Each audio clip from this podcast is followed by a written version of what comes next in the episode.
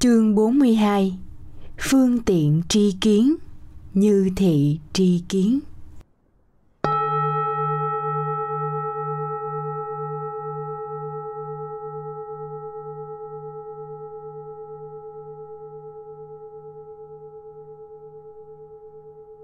Một La Mã, Dịch nghĩa. Đức Phật dạy rằng, Ta xem vị vương hầu như bụi qua kẻ hở xem những vàng ngọc quý báu như ngói gạch. Xem y phục lụa là như đồ dẻ rách. Xem đại thiên thế giới như một hột cải. Xem nước ao a nậu như dầu thoa chân. Ta xem các thứ phương tiện như những thứ báu hóa hiện. Xem pháp vô thượng thừa như mộng thấy vàng bạc. Xem phật đạo như hoa đốm trước mắt xem thiền định như núi tu di. Xem niết bàn như ngày đêm đều thức. Xem thuận nghịch như sáu con rồng múa. Xem bình đẳng pháp như nhất chân địa. Xem sự hưng hóa như cây cỏ bốn mùa.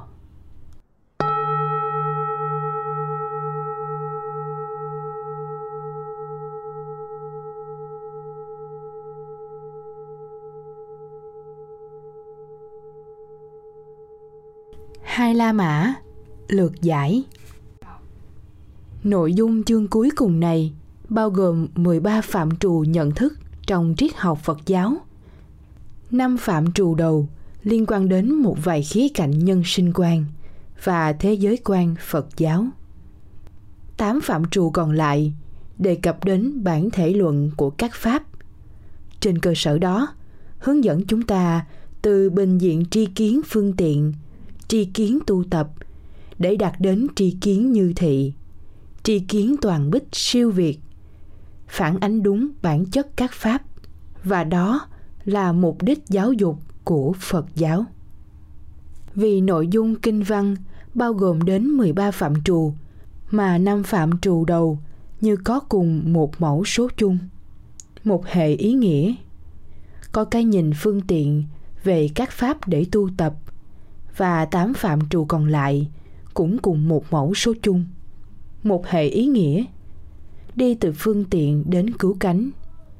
Do đó, khi lượt giải, chúng ta cũng nên phân thành hai nhóm độc lập, để phần nội dung kinh văn dễ hiểu hơn. A. Như chúng ta đều biết, tất cả chúng sinh đều có phật tánh.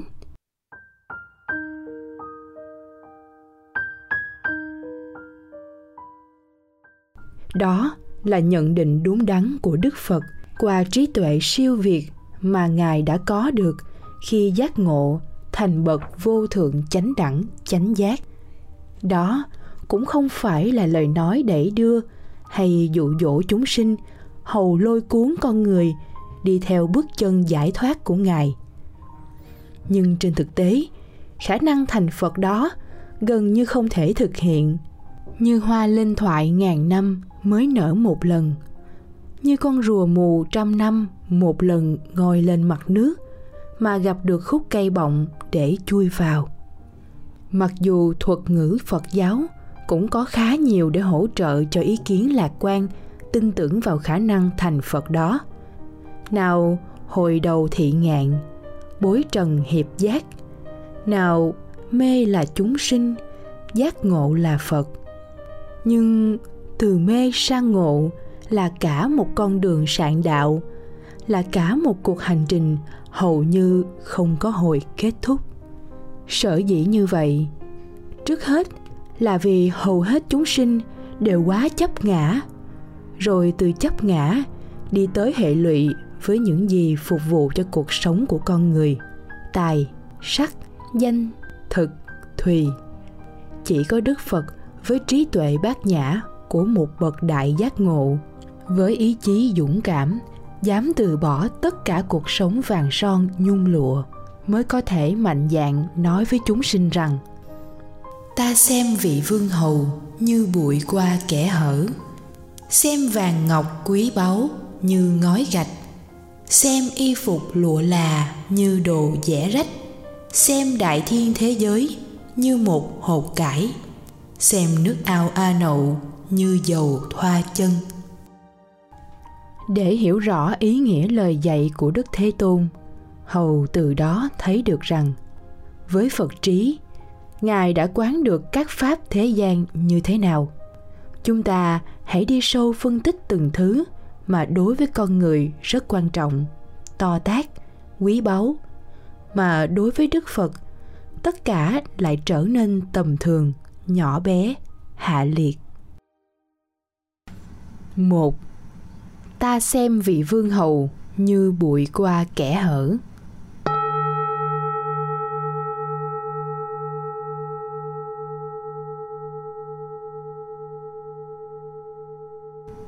Quay về với chế độ phong kiến. Ta biết rằng vương hầu là địa vị cao nhất trên cả năm tước. Công, hầu, bá tử, nam. Còn đối với hàng dân giả, vương hầu tượng trưng cho thiên tử, thay trời để ban phúc hay giáng họa cho người dân. Là địa vị mà để bảo vệ nó, có khi người dân đã đổi cả cuộc đời an nhàn sung sướng bằng cuộc đời nằm gai nếm mật, như việc vương câu tiễn. Có khi người ta tranh giành nhau bằng những thủ đoạn ác độc nhất kinh tởm nhất, như câu chuyện linh miêu tráo chúa, hỏa thiêu bích vân cung. Coi khi, để củng cố nó mà tay bạo chúa tần thủy hoàng đã đốt sách chôn học trò, đã đầy đọa biết bao người dân vô tội phải dầm sương giải nắng, đói khổ ốm đau, xa lìa người thân để đắp cho xong vạn lý trường thành. Đạt được chức vương hầu là hứa hẹn một cuộc sống phù hoa vương giả, nắm mọi quyền sinh sát. Thế thì tại sao đức phật lại dạy rằng, ngài xem vị vương hầu như bụi qua kẻ hở? Ta biết rằng, khắp mọi nơi trong không gian đều có những hạt bụi nhỏ li ti mà bình thường chúng ta không nhìn thấy. Nhưng nếu nhìn qua kẻ hở, ta quan sát được sự vận hành của những hạt bụi này và chỉ có lúc đó, ta mới nhận ra được sự có mặt của chúng trong không gian. Như vậy, ta thấy rằng bản thân của những hạt bụi này là có, nhưng không đáng kể, vì chúng quá bé nhỏ và chúng chỉ vận hành được khi có sự thay đổi áp suất trong không khí. Như vậy, đem cái tước vị tột đỉnh của cõi thế gian mà ví với những vật thể li ti bé bỏng tưởng chừng như không có mặt trong không gian này. Đức phật đã cho chúng ta thấy rõ cái giá trị không chút giá trị nào của danh vọng, nghĩa là trong pháp thế gian. Đức phật xem cái vinh hoa phú quý như vương hầu cũng chỉ bằng cái bé bỏng giật giờ của những hạt bụi qua kẻ hở. Nếu ai cũng quan niệm được như đức phật thì làm gì có cảnh a xà thế giết vua cha tần bà sa la để đoạt ngai vàng. Làm gì có cảnh, đường thái tông giết anh là kiến thành để mưu phản. Làm gì có cảnh, nùi da sáo thịt của thời kỳ trịnh nguyễn phân tranh. Hai, xem những vàng ngọc quý báu như ngói gạch.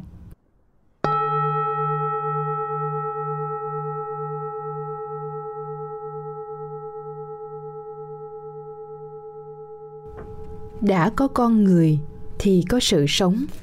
Mà muốn bảo vệ mạng sống, con người phải phục vụ nó. Muốn phục vụ cho nó, phải có nhiều yếu tố. Trong đó, nhu cầu vật chất giữ vai trò quan yếu. Nhưng làm sao để có những vật chất phục vụ đời sống như thức ăn, đồ mặc? Chúng ta biết rằng, của cải vật chất là do công sức chung của tất cả mọi người trong xã hội làm ra và để điều hòa của cải vật chất này. Con người quy ước với nhau, dùng vàng ngọc, tiền bạc để định giá trị mà trao đổi. Như vậy, tự nhiên, vàng ngọc giữ vai trò quý báu vô cùng đối với con người và cái ưu thế của nó đã được con người thừa nhận qua những câu ca dao tục ngữ đồng tiền liền khúc ruột. Hay có tiền mua tiên cũng được. Hoặc vai đeo túi bạc kè kè, nói quấy nói quá, người nghe rầm rầm. Vàng ngọc có giá trị thay bậc đổi ngôi, thỏa mãn tất cả nhiều ước vọng ngông cuồng là thế, mà đức phật lại chỉ xem chúng như ngói gạch. Tức là những thứ tuy có thể góp phần che mưa đỡ nắng cho con người nhưng cái giá trị thì vẫn tầm thường. Vì dưới tác dụng của thời gian, ngói gạch sẽ không mãi mãi tồn tại như một thứ đồ vật phục vụ đời sống con người, mà cũng phải chịu sự chi phối của định luật vô thường, sẽ tàn hoại để trở về với các bụi mà thôi. Như vậy, trong pháp thế gian thì tiền tài cũng chỉ là giả tưởng đức phật chỉ cho như vậy, để chúng ta không còn sinh tâm ái trước mà khổ lụy vì nó, để nó biến thành chủ nhân sai sử lại ta, gây biết bao tình trạng bi đát trong xã hội nào chém giết, nào kiện tụng, nào tranh giành nhau vì mãnh lực của vàng bạc, ngọc ngà 3. Xem y phục lụa là như đồ dẻ rách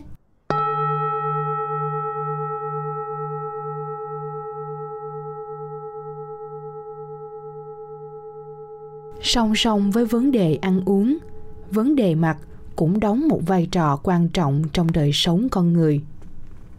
Ngoài sự đòi hỏi nhất định để chứng tỏ một nếp sống văn minh của con người khi đã vượt qua thời kỳ ăn lông ở lỗ, y phục còn giữ một công dụng quan trọng và thiết thực là giữ thân nhiệt cho con người, chống trả lại với thời tiết nóng lạnh, giữ cho da thịt con người khỏi bị tiêm nhiễm khi tiếp xúc với những môi trường có độc tố. Đối với con người, từ hạng bình dân trở xuống, có được quần áo vải cũng đã là quý. Nhưng từ hàng trung lưu, thượng lưu cho đến hàng quý tộc, thì hãy nói đến vấn đề ăn mặc là phải nghĩ đến y phục lụa là. Tức là những sản phẩm đòi hỏi một sự công phu thiện xảo hơn nhiều của người phục vụ và phải đáp ứng được nhu cầu, làm tăng vẻ đẹp. Phải mượt mà, sang trọng cho người sử dụng. Như thế, lẽ ra đối với pháp thế gian, nó phải được xem như là một thứ của báu. Vậy mà trí phật chỉ thấy nó ngang với đồ dẻ rách. Tức là thứ vải cũ chỉ còn có công dụng lau chùi các vật tầm thường thôi. Nếu ai cũng hiểu được như vậy thì làm gì còn có người chạy theo y phục lụa là mà phải khổ lụy thậm chí, còn có cả kẻ cuồng si như u vương vì mê tiếng cười của bao tự mà đã cho xé hàng ngàn tấm lụa để mua một trận cười và từ đó đi đến mất nước chỉ trong gan tấc. 4. Xem đại thiên thế giới như một hột cải.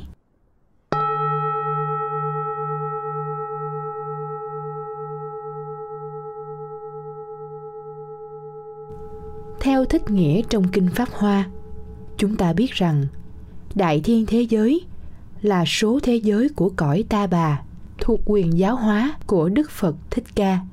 Để có thế giới này, phải có ba lần nhân ngàn, một ngàn nhân một ngàn nhân một ngàn của một tiểu thế giới, tức Thái Dương hệ. Một tiểu thế giới nhân một ngàn bằng một tiểu thiên thế giới. Một tiểu thế giới nhân một ngàn nhân một ngàn bằng một trung thiên thế giới. Một tiểu thế giới nhân một ngàn nhân một ngàn nhân một ngàn bằng một đại thiên thế giới. Chỉ ở trên phạm vi quả địa cầu này thôi mà chúng ta đã thấy tất cả cái to tác, khổng lồ của nó. Từ cái dễ nhìn, dễ thấy nhất là năm châu, bốn biển, cho đến những cái khó thấy, khó đếm nhất và chỉ có thể biết được bằng ước lượng như số người, số nhà cửa, núi, đồi, rừng, suối, số thú vật, đồ vật thì đối với cả một đại thiên thế giới chúng ta chỉ có thể kết luận về mức độ khổng lồ của nó là bất khả ước lượng hoặc chỉ có thể dùng hình ảnh thường được dẫn trong kinh Phật để so sánh là nhiều như số cát sông Hằng. Đem cái bao la vĩ đại ấy mà ví như một hạt cải, một thứ vô cùng bé nhỏ và dễ hủy hoại. Ta thấy rõ trí Phật đã đi đến chỗ xóa bỏ ranh giới của sự phân biệt để hiểu được rằng tất cả chỉ là một và nhất tức nhất thiết lớn nhỏ đối với mọi sự vật trong thế gian này chỉ là giả tưởng mà thôi. năm Xem nước ao A Nậu như dầu thoa chân.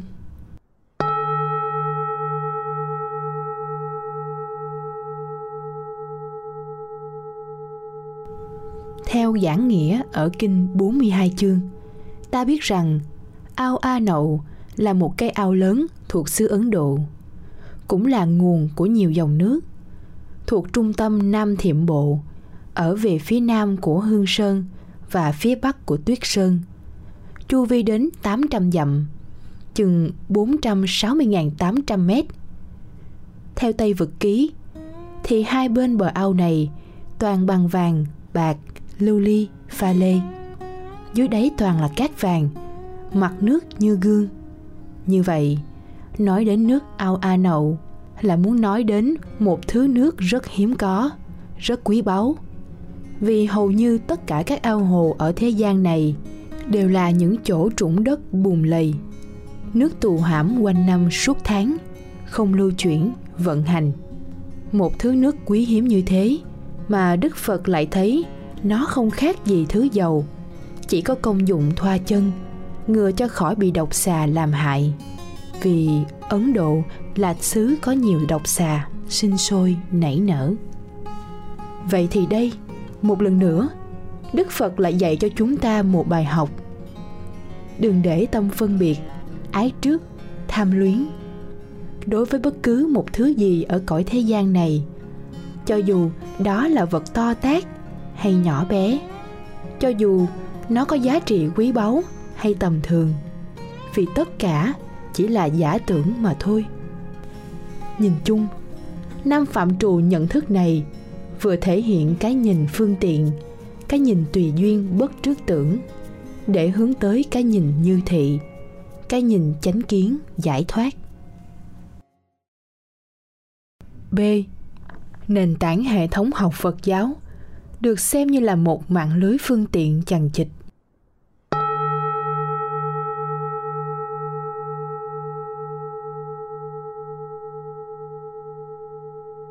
Mỗi một pháp môn đang kết, bệnh chặt vào nhau như những mắt lưới rộng lớn. Nhưng phương tiện, dù thế nào chăng nữa, cũng chỉ là nhịp cầu đạt đến mục đích. Bản thân nó không phải là mục đích. Tuy thế, để thành tựu mục đích, hành giả phật giáo không thể bỏ qua phương tiện, dù phương tiện chỉ là những thang bậc ban đầu trong lộ trình giác ngộ vô thượng bồ đề nhưng chính nó là yếu tố quan trọng quyết định. Bỏ phương tiện không đạt được mục đích, cũng như mục đích chỉ thật sự là cứu cánh. Khi các phương tiện đã làm tròn chức năng xúc tác của nó, và có thể nói tam tạng thánh điển của đức phật đều là những pháp môn phương tiện, tự bản thân nó khi đạt đến cứu cánh cũng không còn lưu lại ý niệm gì về ý thức cứu cánh đó là công trình mà Kinh 42 chương, bản dịch của Ma Đằng, Trúc Pháp Lan đã cố gắng với nhiều thiện chí nhất để chứng minh chân lý đó. Đặc biệt hơn, chương thứ 42 của bản kinh lại thể hiện rõ nét nhất. Ở đây, chúng ta chỉ có thể phân tích một cách khái quát, giản lược để có một cái nhìn chung về chân lý của Phật giáo. Tu tập, phương tiện là để đạt đến giải thoát, mục đích. Nhưng giải thoát mà không ý niệm trước tưởng về giải thoát, cứu cánh. Cụ thể là trong trích đoạn của chương cuối cùng này mới là giải thoát đúng nghĩa. Một, ta xem pháp môn phương tiện như những thứ báu hóa hiện.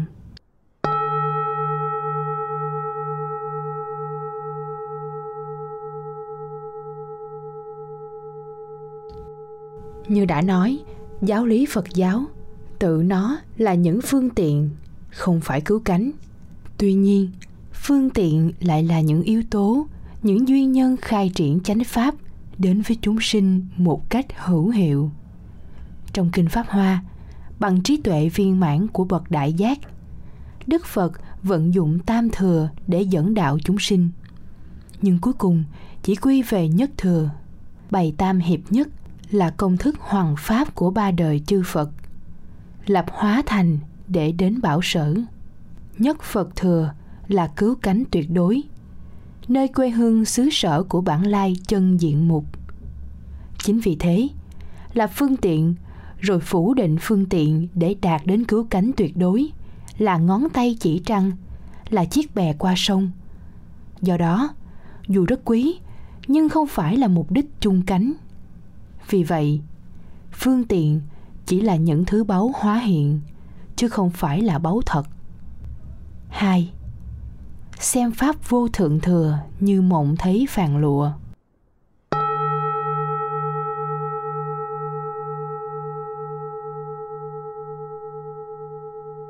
Pháp vô thượng thừa là pháp niết bàn, là chân như phật tánh, là bản tính tịch minh là bản thể như lai tạng, vân vân và vân vân. Và còn nhiều thuật ngữ khác để diễn tả về nó nữa. Ở đây, điều đức phật muốn nhấn mạnh, pháp vô thượng thừa hay nhất phật thừa cũng không nên xem là thành quả cố chấp. Mê là chúng sinh, giác ngộ là phật, chân lý rất hiển nhiên. Do đó, khi giác ngộ tuyệt đối, thì lúc bấy giờ ta cũng chẳng cần bảo là giác giả hay phi giác giả. Kinh thủ lăng nghiêm, đức phật dạy, đã là chân văn thù, thì không còn gọi là văn thù hay không là văn thù nữa. Cũng vậy, đạt ngộ vô thượng chánh đẳng chánh giác, chẳng phải là đạt ngộ vô thượng chánh đẳng chánh giác, gọi là vô thượng chánh đẳng chánh giác, vậy thôi.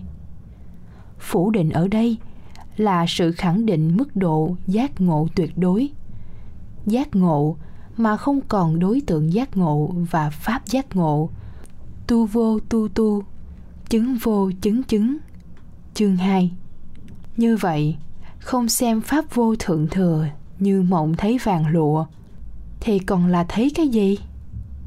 Cũng nên lưu ý, mộng thấy vàng lụa không có nghĩa là phi chân thật, đạt giác ngộ mà là phủ định chứng đắc để đạt chứng đắc tuyệt đối 3. Xem Phật đạo như hoa đốm trước mắt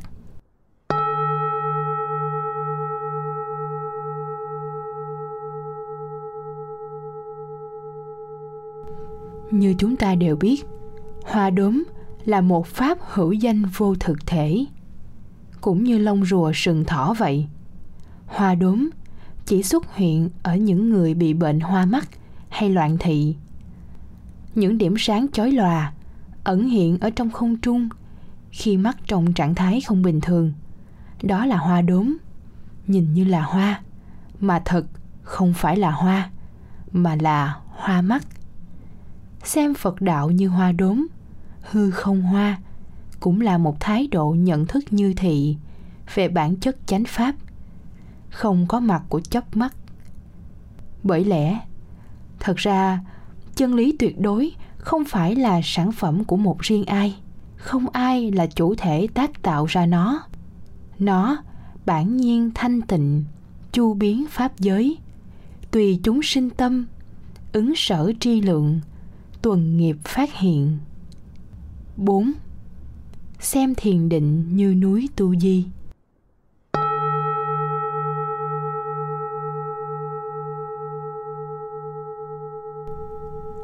Núi Tu Di là một quả núi lớn nằm trong phạm vi của thế giới ta bà.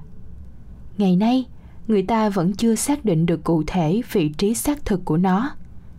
Tuy nhiên, nội dung kinh văn mượn hình ảnh to lớn, vĩ đại kiên cố của núi Tu Di để so sánh, diễn tả trạng thái đặc thù của thiền định. Thiền định theo Phật giáo Nam Tông là pháp môn chỉ và quán. Theo Bắc Tông Thiền định bao gồm Samatha, Tama Bạc Đề. Danh xưng khác nhau, nhưng ý diễn tả vẫn đồng nhất. Để đạt được thiền định kiên cố, Kinh Phật dạy, trước tiên gột rửa năm pháp cấu uế của tâm là tham lam, sân hận, trạo hối, hôn thùy và hoài nghi. Cũng còn gọi là năm triền cái. Diệt trừ tận gốc rễ năm triền cái. Lúc ấy định xuất hiện. Nhưng theo biện chứng tam huệ học thì thiền định là biện chứng nhân duyên của giới phạm hạnh, nhân giới sinh định. Ở đây, ta vẫn tìm thấy sự đồng nhất giữa hai cách lý giải trên là diệt năm triền cái chính là giới giới chính là diệt năm triền cái và điều quan trọng mà đức phật dạy thiền định là ốc đảo, là núi tu di của hành giả tu đạo giải thoát. Năm, xem niết bàn như ngày đêm đều thức.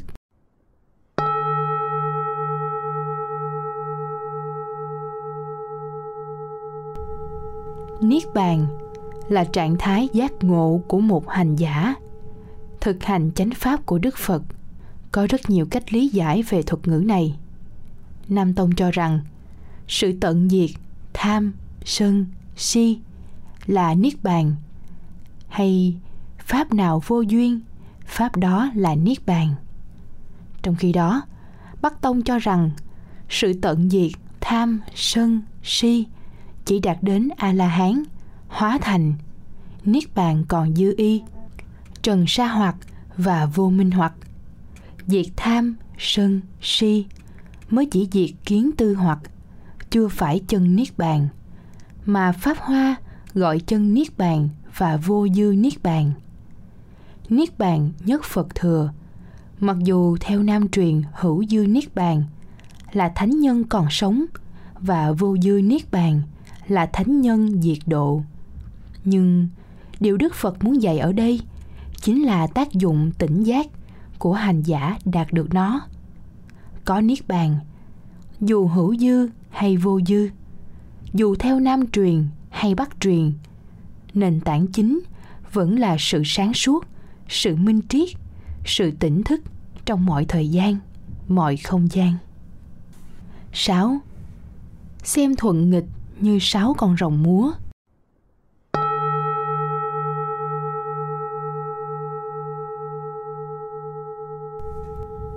Thuận cảnh và nghịch cảnh hay tán thán và khiển trách là những điều không thể tránh khỏi với bất kỳ một ai trên thế gian này nhất là những người chân chính đạo đức vĩ đại suốt chiều dài lịch sử phật giáo kể từ khi Đức Phật thành lập giáo hội tăng già đầu tiên cho đến ngày nay. Phật giáo đã trải qua biết bao khúc ngoặt thăng trầm, chìm nổi. Những thuận cảnh là đền đài hưng thạnh Phật giáo.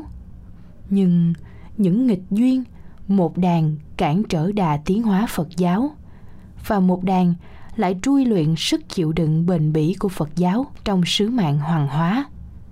Vượt lên trên, người Phật giáo có cái nhìn thản nhiên tự tại trước mọi hoàn cảnh như những vần mây trên bầu trời tùy duyên tụ tán cũng vậy người phật giáo luôn vận dụng công thức tùy duyên, bất biến.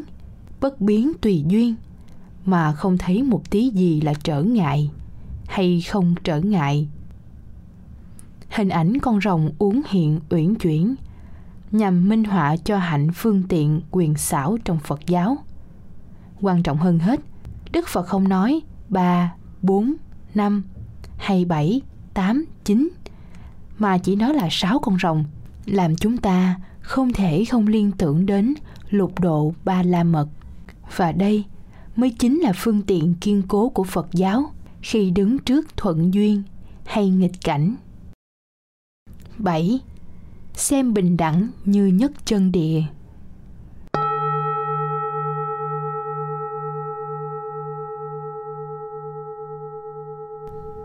nhất chân địa không chỉ có nghĩa đơn thuần là mảnh đất nhất chân mảnh đất nhất nguyên, dù là tuyệt đối.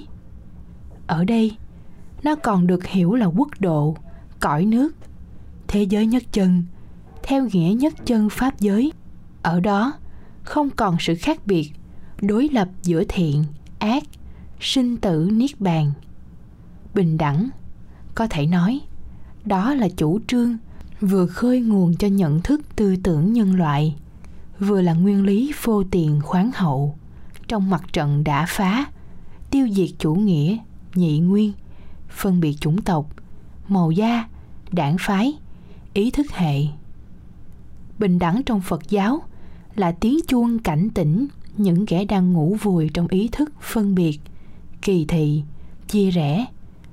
Bình đẳng chỉ với cái nhìn bao dung này mới đủ năng lực hàn gắn mọi sự khác biệt, trở thành đồng nhất với nhau biến cừu hận thành thân tình, biến các sắc tộc, màu da thành một hợp thể nhiều màu sắc, biến các ý thức hệ, các tôn giáo, các triết phái tuy khác nhau trong phương tiện cũng như mục đích, nhưng cùng chung ngồi lại với nhau nhằm vào một mục tiêu duy nhất là xây tạo cơm no áo ấm, hạnh phúc hòa bình và quan trọng là có một thể trí sáng suốt, siêu tuyệt do đó, bình đẳng như nhất chân địa là bình đẳng trên mọi loại hình của xã hội và cuộc sống mà phật giáo đã cống hiến cho lợi ích chung cho toàn nhân loại và nhân loại cần thực hiện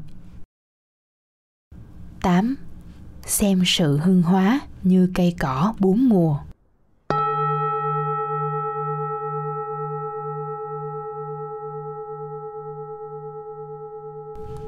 Hình ảnh cây cỏ bốn mùa gợi cho chúng ta nhớ đến quy luật tuần hoàn của cuộc sống. Dưới sự chi phối của chu kỳ thời gian, mùa xuân, cây cỏ tươi tốt, mùa hạ, cây cỏ khô cằn, mùa thu, cỏ cây sơ sát và mùa đông là mùa lạnh lẽo, nhưng cũng là mùa bắt đầu sự sống mới. Chu kỳ tuần hoàn của cây cỏ trong bốn mùa để nói lên sự thịnh suy của bánh xe chánh pháp lăn chuyển trong cuộc đời là một quy luật tất yếu. Sau mỗi biến cố thịnh suy, phật giáo không vì thế mà có tăng, giảm. Giá trị phật giáo vốn nó tự đầy đủ chân giá trị và tự bảo đảm được chân giá trị của nó. Không ai phá hủy được nó, nhưng nó có thể tùy thuộc vào hoàn cảnh xã hội, mà thịnh suy tùy duyên. Chính điều này không cho phép chúng ta bi quan trong sứ mạng thiên liêng, trụ như lai xứ, hành như lai sự, đến với mọi người trong mọi hoàn cảnh, thời đại. Nhìn chung, qua tám điểm tuệ giác của đức phật vừa được nêu, chúng ta thấy tất cả đều xoay quanh trục phương tiện tùy duyên bất biến. Các pháp môn, con đường độc lộ hướng đến giải thoát là phương tiện. Pháp vô thượng thừa chỉ là vàng trong mộng. Phật đạo chỉ là hoa đốm trong không trung. Thuận duyên, nghịch duyên như sáu con rồng múa và sự hưng hóa như cây cỏ bốn mùa. Năm quan niệm này đều thấm nhuần sắc thái phương tiện trong mục đích đạt đến cứu cánh, mà không còn ý thức bảo thủ về cứu cánh. Sự cứu cánh theo đúng nghĩa tuyệt đối. Ba quan điểm còn lại, thiền định như núi tu di, niết bàn như ngày đêm đều thức, và pháp bình đẳng như nhất chân địa, nhằm khẳng định phương pháp tu tập, cũng như tông chỉ đặc thù của phật giáo so với các triết phái tôn giáo là siêu tuyệt. Tông chỉ phật giáo, luôn mở bày phương tiện tùy duyên, nhưng rất chú trọng về mặt hành pháp. Chỉ với hành pháp, hành giả phật giáo mới đạt được những mục tiêu giải thoát mong muốn. Điều này dạy chúng ta không vì một lý do gì viện cớ tùy duyên, rồi biến mất, mà phải bất biến trong tùy duyên vận dụng thiện xảo hai thao tác hoàng hóa này. Người hoàng truyền chánh pháp của đức phật sẽ thành tựu mỹ mãn. Và hơn ai hết, những tu sĩ phật giáo phải là những chiến sĩ mặc giáp tinh tấn, trang bị vũ khí trí dũng. Với mục tiêu từ bi, phải can đảm xông xáo trong mọi chiến trường, chống bất công, đòi quyền bình đẳng xã hội cho mọi người. Trong đó có quyền tự do tôn giáo, tự do tu tập chánh pháp và hướng dẫn mọi người cùng như vậy. Trong thực tiễn, đây mới chính là phương tiện, là mục đích, là cứu cánh của phật giáo trong lòng dân tộc và xa là thế giới mà thông qua tám quan điểm tuệ giác của đức phật, chúng ta đúc kết được và có thể áp dụng trong hiện trạng xã hội hôm nay bạn vừa nghe sách nói tại chùa giác ngộ.com Quyển sách Tìm hiểu kinh 42 chương. Tác giả Thượng tọa Thích Nhật Từ.